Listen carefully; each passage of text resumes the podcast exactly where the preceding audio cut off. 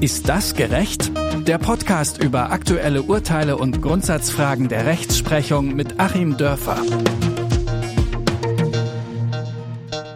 Und herzlich willkommen zu einer neuen Episode von Ist das gerecht? Mein Name ist Rabea Schlotz und heute wollen wir uns mal mit der Gesinnung von RichterInnen beschäftigen. Insbesondere mit rechtsextremer Gesinnung. Dazu habe ich mir natürlich auch wieder Rechtsanwalt Achim Dörfer mit in den Podcast geholt. Ich sage Hallo Achim und Grüße nach Göttingen. Hallo Rabea und Grüße nach Leipzig.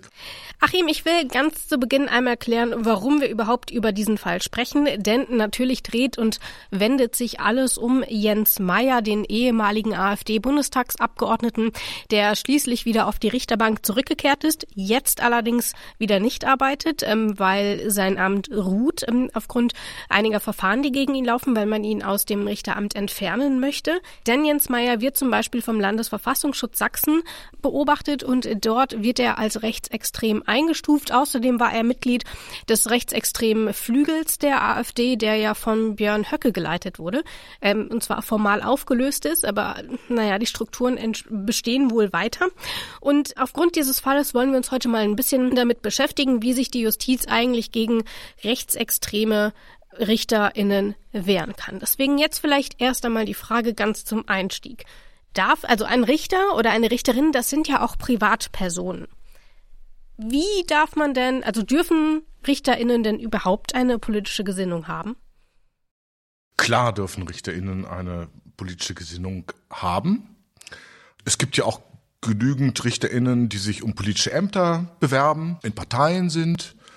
Ne, äh, manchmal schillernde Persönlichkeiten. Wir erinnern uns an Herrn Schill in, in Hamburg, der dann nachher in der Schill-Partei endete, aber tatsächlich auch mal Teil einer Regierung. Ähm, ich glaube unter Ole von Beuys damals äh, war. Und ähm, das war ja auch schon jemand, der so als Richter durch Law and Order mäßige Urteile aufgefallen war, wo also dann auch aus seiner Arbeit quasi die Gesinnung so erkennbar mhm. wurde. Ähm, aber wenn wir den mal so als, als Prototyp nehmen, diesen damaligen Fall, dann ja, man darf das. Und ähm, das gilt ja auch in die andere Richtung. Also wir haben es ja hier nicht äh, nur mit ähm, Rechtsextremen zu tun, wir könnten es ja theoretisch auch mit Linksextremen genau. äh, zu tun haben. Also ja, ähm, natürlich kann ein Richter eine politische Gesinnung haben. Dann ist, genau, also wir beschäftigen uns heute mit rechtsextremen mhm. RichterInnen, weil wir eben diesen aktuellen Fall um Jens Meyer haben. Wir könnten natürlich genauso gut über linksextreme RichterInnen sprechen. Dort haben wir aber nun mal aktuell keinen Fall. Deswegen aber die Frage, wo verläuft denn dann die Grenze zwischen jemand hat eine politische Gesinnung als Richter oder als Richterin und darf die auch haben und hm, hier wird's vielleicht schon etwas kritisch. Erstmal vom Rechtsextremismus abgesehen, sondern insgesamt erstmal in welche Richtung auch immer. Das ist halt die eine Million Dollar Frage. ähm, ja, weswegen wir genau hier so sitzen und man kämpft sich dann durch die Vorgänge um Herrn Meier durch und dann fällt einem auch relativ schnell auf, dass sich da alle möglichen Menschen den schwarzen Peter zuschieben. Du sagtest es ja bereits in der äh, Eingangsmoderation, da laufen mehrere Verfahren und sein Amt ruht. Ähm, das hört sich also nicht danach an, dass man wüsste, was man zu tun hat. Ähm, und mein Eindruck ist eben, man weiß es nicht so richtig. Das war auch mein Eindruck damals bei Herrn Schill, weil es halt einfach so eine klare Vorgehensweise nicht gibt und weil wir hier eine Spannung haben zwischen eben einerseits ähm, politischen Fragen und andererseits rechtsstaatlichen Fragen, weil wir einerseits politisch irritiert sind, wenn jemand mit Äußerungen auffällt, die hm, vielleicht mit dem Grundgesetz nicht mehr so viel zu tun haben am Rande, aber andererseits natürlich dann auch die Unabhängigkeit dieses Richteramtes haben und natürlich auch so diese abstrakte Vorstellung haben, dass wenn Richter schon eine politische Gesinnung haben dürfen, und das kann man ja auch gar nicht verhindern, ähm, jeder Mensch hat ja mehr oder weniger eine politische Gesinnung, dass das dann so einigermaßen ausgewogen ist. Und so zwischen, zwischen diesem politischen Unbehagen, gerade gegenüber dem Rechten, Und dieser Ausgewogenheit und der Unabhängigkeit des Amtes gibt es eigentlich keinen geraden Weg hindurch. Das ist äh, genau das Problem.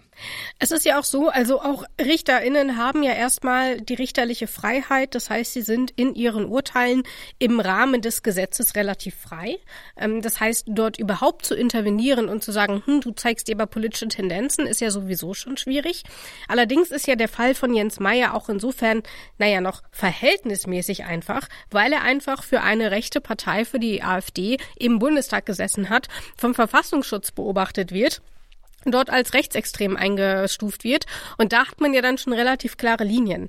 Wenn das aber alles nicht der Fall ist, sondern man einfach äh, im, im, beim Richter merkt, dass dort vielleicht etwas in die extreme Richtung, in die rechtsextreme Richtung jetzt in dem Fall kippt, ähm, welche Maßnahmen kann man denn dann überhaupt ergreifen? Gibt es dort Disziplinierungsmaßnahmen oder kann man dort tatsächlich auch mal das Amt verpflichtend ruhen lassen oder wie nähert man sich denn einem solchen Fall, wenn man ihn denn an einem Gericht entdeckt, überhaupt an?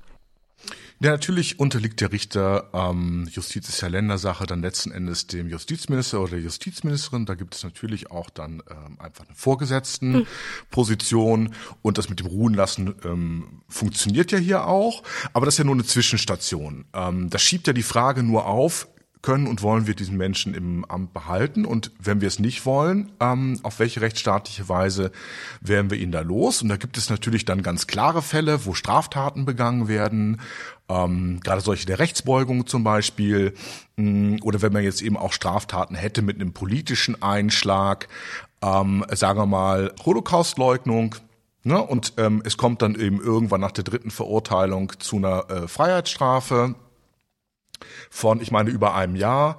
Dann ist jemand beamtenrechtlich sowieso nicht zu halten, aber dazwischen gibt es eben ein riesiges Graufeld. Und jetzt komme ich mal wieder mit meinem äh, historischen Bewusstsein und ähm, nehme vielleicht mal auf, dass wir vorhin so leichtfertig gesagt haben, naja, äh, rechtsextrem ist doof, linksextrem ist aber auch doof. Heute reden wir mal über rechtsextrem. Das ist kein Zufall. Das ist kein Zufall, weil irgendwie hm, von linksextremen Richtern habe ich bisher noch überhaupt Nein, nichts gehört. Das ist nämlich ein Nullproblem. Es sind immer die Rechtsextremen, und es gibt diverse Fälle von rechtsextremen Richterinnen. Genau. Also wir haben es zum Beispiel von einem Staatsanwalt, ähm, der aufgrund rechtsextremer Tendenzen aus dem Amt entlassen wurde. Ähm, genauso hatten wir es zum Beispiel bei einer weiteren Richterin, bei der es ähnlich gelegen war. Also Jens Meyer ist vielleicht das bekannteste Beispiel, mhm. aber nicht das einzige. Wohingegen mir bei den linksextremen RichterInnen nicht mal das bekannteste einfällt. So. Wir also. kennen noch nicht mal das bekannteste, genau. Ein sehr, sehr schönes Paradoxon. Genau, und das ist deswegen so, weil ähm, natürlich in der deutschen Justiz dieses Graufeld ganz bewusst geschaffen wurde. Wir haben da eine riesige Grauzone geschaffen, wo man im Grunde mit rechter Gesinnung ähm, also wo die Dinge quasi so eingerichtet waren, dass man mit einer sehr, sehr gerecht, rechten Gesinnung eben nicht gerechten, sondern rechten Gesinnung sehr ungehindert und sehr gut Karriere ähm, machen könnte. Man sollte auch zumindest mal denken, dass eine rechte Gesinnung mh, hm, in einem, in einem Rechtsstaat, also wenn man sozusagen in der politischen Meinung, die man als Bürger hat, zu einem Extrem tendiert, dass das irgendwie so ein Karrierebremser wäre, ist es ja aber gar nicht. Ähm, sondern es gab eben in der frühen und dann auch mittleren Bundesrepublik ähm, massenhaft Leute, die natürlich gezielt die, die NSDAP-Mitglieder gewesen waren. Ähm, da müssen wir also von einem Flügel bei der AfD gar nicht reden. Das waren noch viel schlimmere. Äh, und die haben dann äh, ihresgleichen eben haufenweis äh, wieder eingestellt. So Menschen wie, ich sag's sehr gerne, weil der Name so schön ist, Hodo von Hodenberg als ähm, Präsident des Oberlandesgerichts Celle, der dann diese ganzen Leute nachgezogen hat.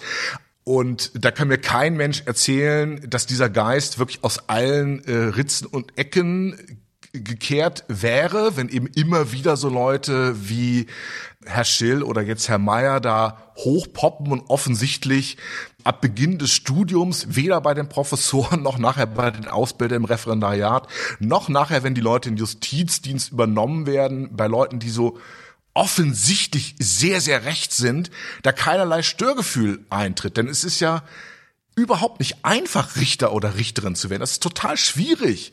Man äh, muss zwei Examiner machen, man äh, muss super Noten haben normalerweise ähm, und da muss man äh, alle möglichen Testphasen durchlaufen und so. Und kein Störgefühl, niemand, der mal sagt, naja, also mit ihrer Gesinnung, mh, hm, da werden sie vielleicht ganz, ganz oft in irgendwelche Befangenheitsanträge reinlaufen. Also sie können mal davon ausgehen, dass die 27,5 Prozent der Menschen mit äh, Migrationshintergrund in Deutschland gegen sie von vornherein mal Befangenheitsanträge stellen werden. Nee, nee, nee, niemand, der das sagt. Solche Befangenheitsanträge werden auch nicht gestellt und wenn sie gestellt werden, dann werden sie abgeschmettert. Ich kann da selber ein Liedchen von singen, wie diese Dinge auf die lange Bank geschoben und nicht beantwortet werden. Das ist schon so eine Struktur. Und jetzt hat man sich eben mit dieser Struktur, wo eine große Grauzone bestellt, besteht, eben die Falle gestellt, dass man in Zeiten, wo man klare Kriterien hätte entwickeln können, das nicht getan hat und jetzt heute im Grunde mh, hm, so gefühlt sehr viel strengere Kriterien bräuchte, als äh, sie jetzt 70 Jahre lang bestanden haben und da kommt man eben nicht so richtig hinterher. Also im Grunde müsste da wirklich der äh, Gesetzgeber ähm, tätig werden und das will er aber offensichtlich nicht so richtig. Genau, also bei Jens Meyer, dann war das Störgefühl natürlich schon sehr groß, auch einfach weil der öffentliche Druck äh, dort enorm war.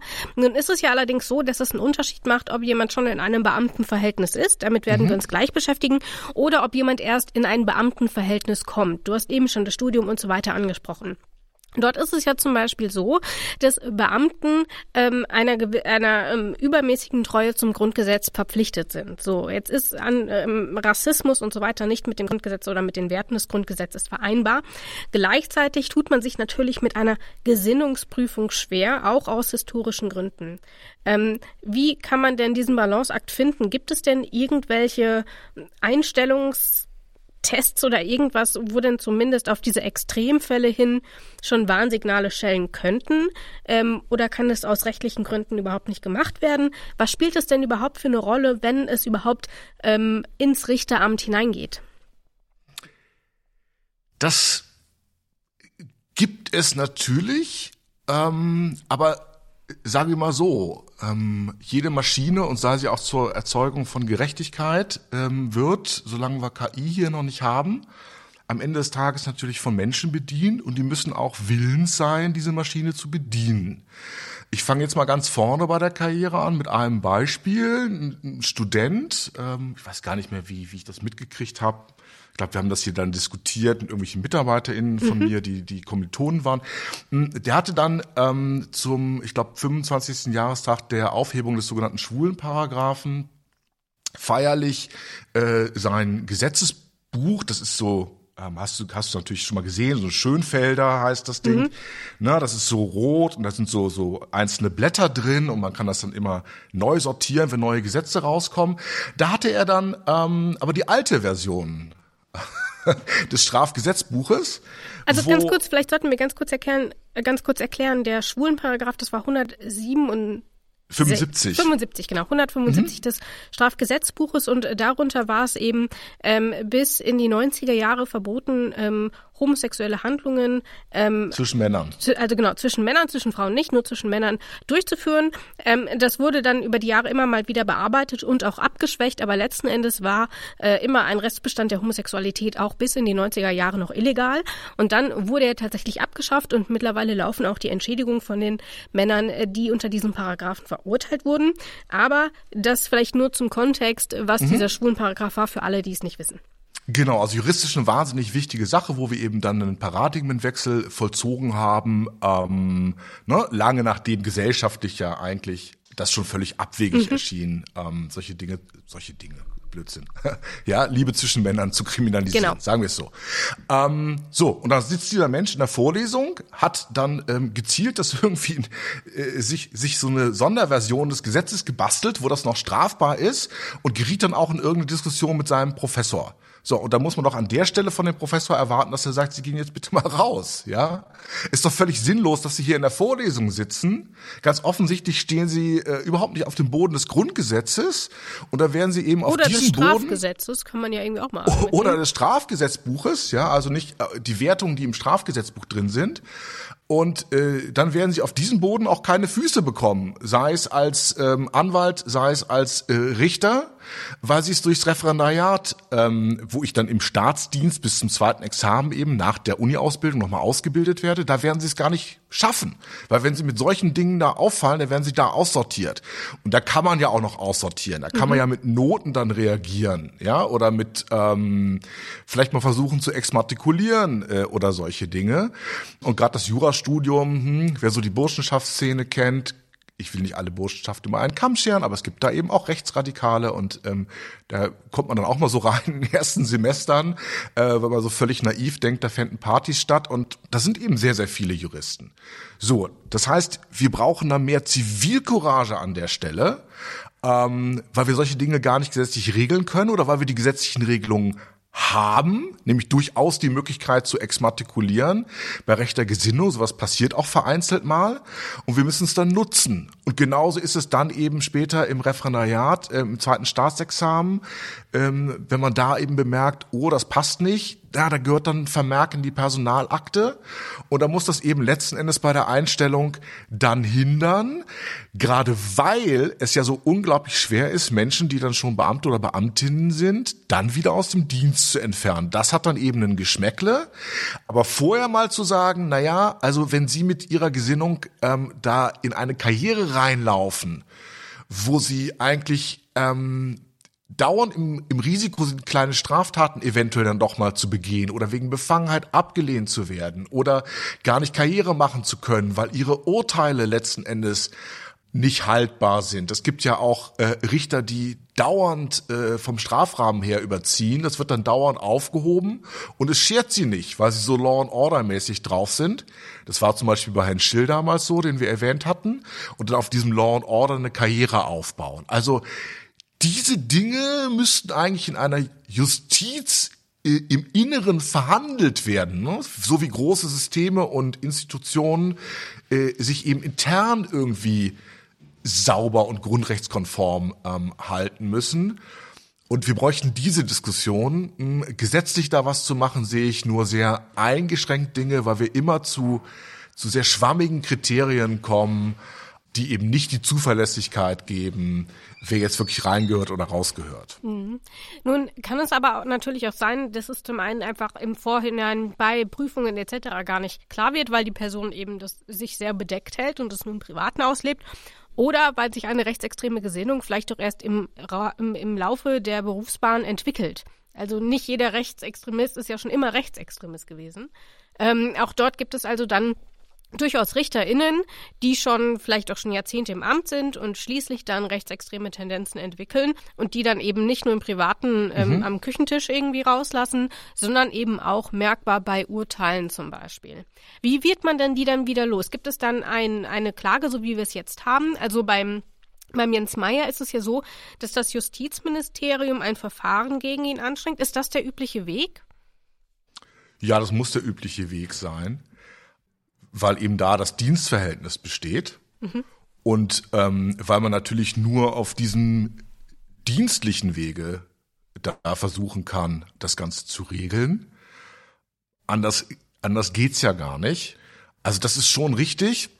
Und naja, wir müssen auch hier mal sehen, also hier, hier funktioniert's. Wir haben also das Gefühl, es würde funktionieren, aber ja auch nur, weil es hier um einen wahnsinnigen Extremfall geht. Ich will vielleicht mal sozusagen am anderen Ende der Karriere auch nochmal einen kurzen Fall aus meiner Erfahrung ähm, schildern. In dem Fall jetzt keine Jura, kein Jurastudent, sondern eine Richterin, die im Strafverfahren dann meinem Mandanten, der irgendwie sehr aufgebracht so ein bisschen dazwischen geredet hat, was man menschlich verstehen kann, glaube ich, wenn man gerade das Gefühl hat, ungerecht behandelt zu werden, hat sie dann äh, entgegengeworfen, ähm, das könne er bei sich zu Hause machen.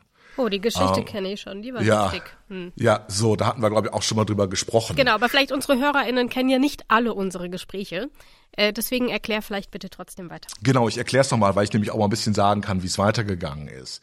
Darauf kommt es jetzt hier an. Also sie sagte ihm erst, das könne er bei sich zu Hause machen, ne? was ja eigentlich mhm. so ein rassistisches Klischee ist, dass man Menschen mit Migrationshintergrund äh, grundsätzlich zuspricht, irgendwie ein schlechteres Wertesystem zu haben als die richtigen Deutschen. Oder nicht in Deutschland zu Hause zu sein. So, also ich finde eigentlich ein ziemlich klarer Rassismus und ähm, ich hatte auch so ganz naiv erwartet, dass das irgendwie so wenigstens so symbolische Reaktionen hervorrufen würde, als ich dann das Ministerium und die Ausländerbeauftragte und den ähm, Direktor des Amtsgerichts anschrieb und so. Aber da ist überhaupt gar nichts passiert. Und äh, da muss ich eben auch sagen, also an der Stelle muss schon auch mal irgendwas passieren. Es kann ja sein, dass das eine ganz liebe Frau ist, die sich dann nachher entschuldigt oder so. Aber wir bekommen nicht so viele Chancen, wo dann eben mal ein Anwalt sagt, ich, ich nehme jetzt mal die Zeit in meiner Freizeit, dem mal nachzugehen. Wir bekommen dann nicht so viele Chancen, sowas zu prüfen und eben im Vorfeld dann so Leute ähm, wie Herrn Mayer vielleicht schon zu disziplinieren und ähm, anhand solcher Einzelfälle eben entweder auf Linie zu bringen oder ihm eben auch die Lust vielleicht an seinem äh, Job zu nehmen, wenn man ihm die Grenzen klar aufzeigt. Denn das ist ja auch nochmal eine Möglichkeit. Man kann entweder vom Dienstvorgesetzten entfernen oder die Leute sagen dann vielleicht selber, na gut, dann äh, werde ich halt Anwalt, da ist das ein bisschen äh, leichter, so eine Gesinnung vor sich herzutragen. Lass das mit dem Richter sein, wenn ähm, mir ständig Grenzen gesetzt werden und ich dann ähm, Menschen mit Migrationshintergrund nicht strenger bestrafen darf als andere, das will ich dann gar nicht mehr. Also auch da, wenn man eine klare Haltung hat, ähm, beschneidet man sozusagen diese, diese unangenehmen Aktionsräume ähm, von Menschen mit einer verfassungsfeindlich rechten Gesinnung. Aber das muss man dann eben auch kommunizieren und vertreten. Mhm. Sage ich an dieser Stelle erstmal vielen lieben Dank, Achim. Vielen Dank für deine Zeit und für die Einblicke. Ich danke dir, Rabea.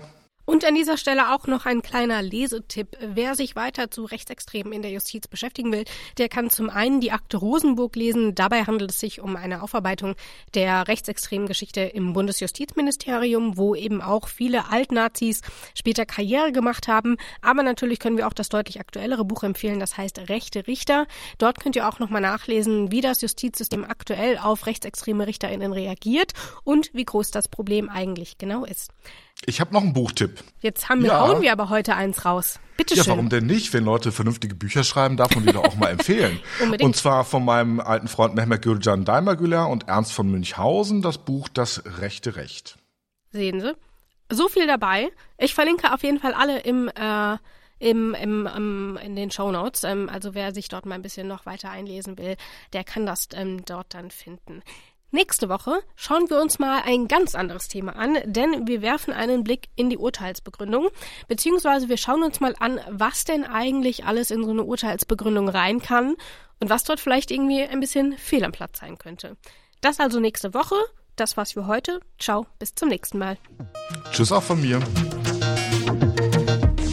Ist das gerecht? Der Podcast über aktuelle Urteile und Grundsatzfragen der Rechtsprechung mit Achim Dörfer.